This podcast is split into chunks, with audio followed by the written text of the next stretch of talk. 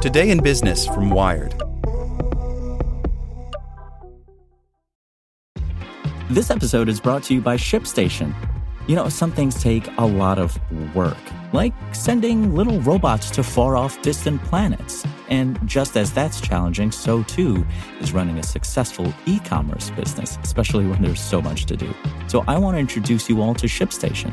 Now, I love using ShipStation because of its easy to use dashboard, which makes managing orders and printing labels a breeze and super smooth. Oh, and the customer service is just out of this world. It's exactly what you need to help grow your business. Sign up for your free 60-day trial at shipstation.com slash technews. That's shipstation.com slash technews. This podcast is sponsored by Ramp. Are you the decision maker in your company? Consider this. For the first time in decades, there's a better option for a corporate card and spend management platform. Meet Ramp, the only corporate card and spend management system designed to help you spend less money so you can make more. Most corporate credit cards offer points as incentives, but those points amount to less than their worth in real cash value. Ramp's business cards offer you cash back, real money in your pocket. Plus, you control who spends what with each vendor. And Ramp software collects and verifies receipts automatically, which means you'll stop wasteful spending and close your books in hours instead of days. Businesses that use Ramp add up to 5% to their bottom line the first year. If you're a decision maker, adding Ramp could be one of the best decisions you've ever made. And now get $250 when you join Ramp for free. Just go to ramp.com slash easy. Ramp.com slash easy. R-A-M-P.com slash easy. Cards issued by Sutton Bank and Celtic Bank members FDIC terms and conditions apply. Welcome to the spoken edition of Wired. Support for this podcast and the following message comes from TD Ameritrade. Meet their newest trading platform, Thinkorswim Web. It has all the essential tools and strategies in a streamlined interface, no download necessary. Thinkorswim Web. Trading streamlined. Visit tdameritrade.com slash thinkorswimweb to get started. COVID-19 opens the door for gig workers to win sick pay. Uber, Lyft, and others have agreed to pay people who've missed work because of the virus. Seattle is on the cusp of making it a law in that city. By Aarian Marshall. As COVID 19 made its grim march around the country in March, Seattle became the first American city to close down. It was the first, too, where gig workers began to report that jobs had dried up or that they had stopped working because they were scared for their health. Last week, the city notched another first. An emergency ordinance passed by the Seattle City Council would require app based companies such as Uber, Lyft, DoorDash, and Instacart to pay their workers a form of sick pay based on the number of days they've worked for the company and the amount they've earned. A spokesperson for Mayor Jenny Durkan said she will sign the bill. We have done our due diligence in taking care of these companies by helping them grow, says Mia Kelly, a former Instacart shopper who is now an organizer with the workers' organization Working Washington. These companies will now have to recognize us gig workers as their employees and will have to do something about taking care of us. The ordinance tops a stormy spring for gig workers who have worked on the front lines of the coronavirus pandemic since local and statewide shutdowns began in March. In many cities, the workers have been categorized as essential, even as some companies struggled to get them adequate protective equipment.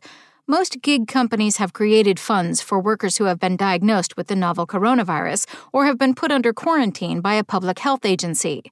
Uber CEO Dara Khosrowshahi personally lobbied the White House to include gig workers in the federal pandemic relief assistance bill, the first time such independent contractors were included in a form of unemployment insurance but some workers told news outlets they had difficulty getting documents to access the aid or getting the companies to respond to their requests. For driver advocates, sick pay has been the hot button labor issue of the pandemic. The reason is simple infected workers giving rides and delivering meals are a public health hazard. The new Seattle ordinance, which is in place until at least the end of 2023, gives companies a choice Grant workers one day of paid sick leave for every 30 days they've signed on to work for the app since October 2019, or give everyone five days and then another day for each 30 after that. The money a worker gets on her sick day is an average of what she was paid per working day, including bonuses and tips. In a statement, an Uber spokesperson said the company has significant concerns about the Seattle City Council considering emergency measures that single out one sector without meaningful input from the public or groups that may be affected. A Lyft spokesperson said the company is concerned that Seattle drivers receiving sick pay would not be eligible for federal relief funds. DoorDash did not respond to a request for comment. So far, Seattle's model has not made it to other cities, but Kelly, the organizer, says she's fielded calls from gig workers in states like North Carolina, California, and New York. In California, federal judges have rejected legal requests by Uber and Lyft drivers for emergency sick pay and ordered at least two cases into arbitration. As a result of one of those proceedings, Uber said it would pay $360 to regular California drivers who self certify that they've either been diagnosed with COVID 19, have exhibited symptoms, believe they've been exposed to the virus, or have a pre existing condition that puts them at risk. Shannon Liss Riordan, a lawyer representing drivers in lawsuits in California and Massachusetts, said the Uber concession was the first step in a broader fight to classify gig workers as employees. I think this crisis has opened a lot of people's eyes to the injustice that exists with all of these workers not having the protections of employees, she says. Another, less robust kind of sick leave popped up in Washington, D.C., when District Attorney General Karl Racine said Instacart had agreed to expand its COVID 19 related sick leave policy and apply it nationwide. Previously, Instacart only gave sick relief to shoppers who had tested positive for COVID 19 or had been ordered to quarantine by a public health agency. Now, the company will pay those who live with someone who is diagnosed and will give free telemedicine visits for workers who believe they have the virus.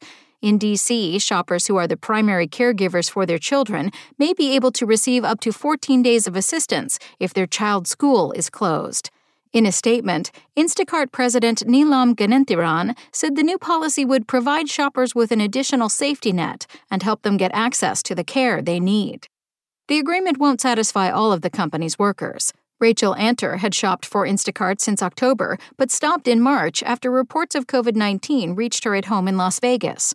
Anter is immunocompromised. Then she started feeling symptoms. In the 13 days between when she got tested and when she got her results, Anter tried to submit documentation from her doctor showing that she had been ordered to quarantine and that she should receive relief. She followed up with numerous emails every day and says the company didn't respond.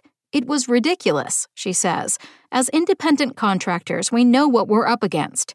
Instacart did not respond to questions about how it applies its sick leave policy.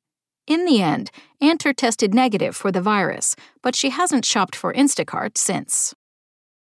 Want to learn how you can make smarter decisions with your money? Well, I've got the podcast for you. I'm Sean Pyles, and I host NerdWallet's Smart Money Podcast. Our show features our team of nerds, personal finance experts in credit cards, banking, investing, and more. And they'll help you make the most of your money while cutting through the clutter and misinformation in today's world of personal finance. You'll get clarity on strategies to help you build your wealth, invest wisely, shop for financial products, and plan for major life events. Listen to NerdWallet's Smart Money Podcast wherever you get your podcasts.